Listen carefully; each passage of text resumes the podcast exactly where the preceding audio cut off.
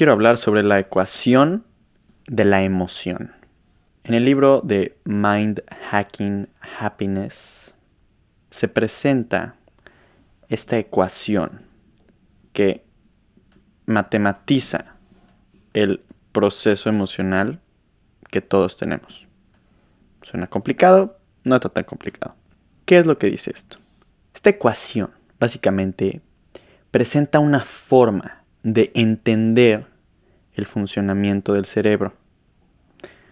Para entender por qué surgen emociones negativas y por qué surgen emociones positivas. Bueno, básicamente la expectativa que tú tienes sobre algo relacionado contigo en comparación con lo que percibes es igual a tu reacción emocional.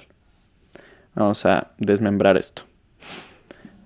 Si yo tengo la expectativa de que tengo que conseguir una medalla de oro y mi percepción después de que termina la competencia es que me ponen una medalla de plata en el cuello, mi reacción emocional es negativa. Entonces, esto como tal no es una ecuación.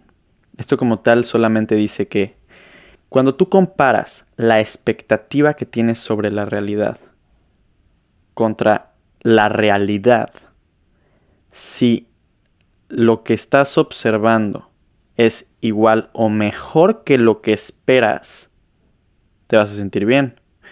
Pero si lo que observas en la realidad es peor de lo que esperas, te vas a sentir mal.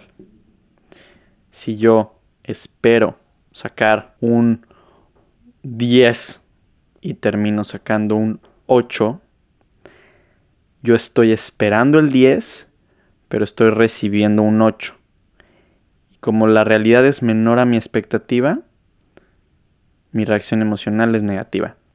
Ahora, si yo digo, me quiero comprar un Audi y me termino comprando el Audi que quiero, la expectativa en comparación con la percepción es la misma. Porque alcancé mi expectativa. Y entonces mi reacción emocional es positiva. ¿Por qué? ¿Por qué? ¿Por qué estoy diciendo esto? A ver, ¿por qué? Pues porque es muy fácil a veces dejarse llevar por el flujo mental de pensamientos que te ponen los pelos de punta y te dejan todo ansioso durante el día. Pero una de las características que tenemos los seres humanos es que no podemos entender algo sin observarlo o sin sentirlo. Esta es una de las em, reglas del comportamiento humano que también presentan en este libro que les recomiendo mucho. ¿A qué me refiero con estas dos reglas? Bueno, básicamente resulta que tú no puedes entender algo sin primero observarlo.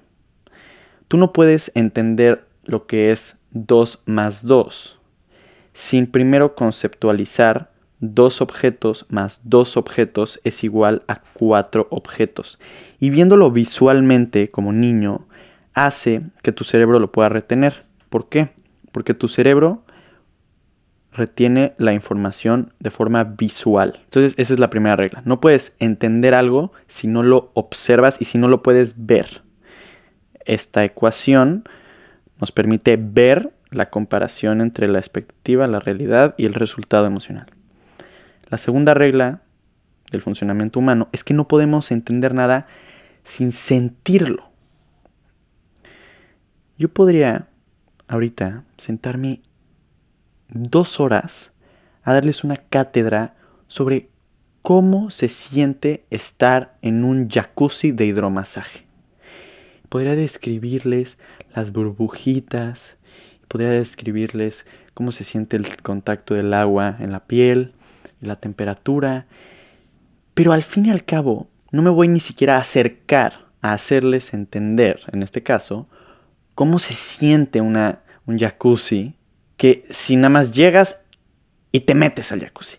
Ahí hay una conceptualización instantánea de lo que es. Ya no necesitas que nadie te lo explique, porque ya lo sentiste, ya lo viviste. Así es como funcionamos. O sentimos la experiencia o la observamos. Y entonces podemos entender mejor las cosas. Esta ecuación entonces nos permite observar el funcionamiento de nuestro, cerebro. De nuestro cerebro. y bueno, me pareció interesante platicarlo.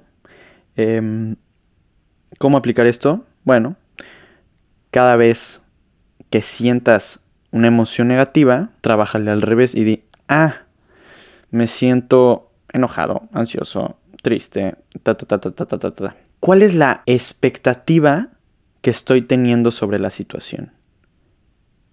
¿Y qué es lo que estoy percibiendo? En el momento en el que observes esa discrepancia entre lo que estás esperando y lo que estás viendo, vas a ver, ah, pues de ahí viene mi, mi reacción, mi reacción negativa. Y es algo muy extraño, pero en el momento en el que tú puedes etiquetar, puedes nombrar, puedes eh, darle un, significado de, de entender lo que es a una emoción que estás sintiendo, se reduce. Y esto no lo digo yo.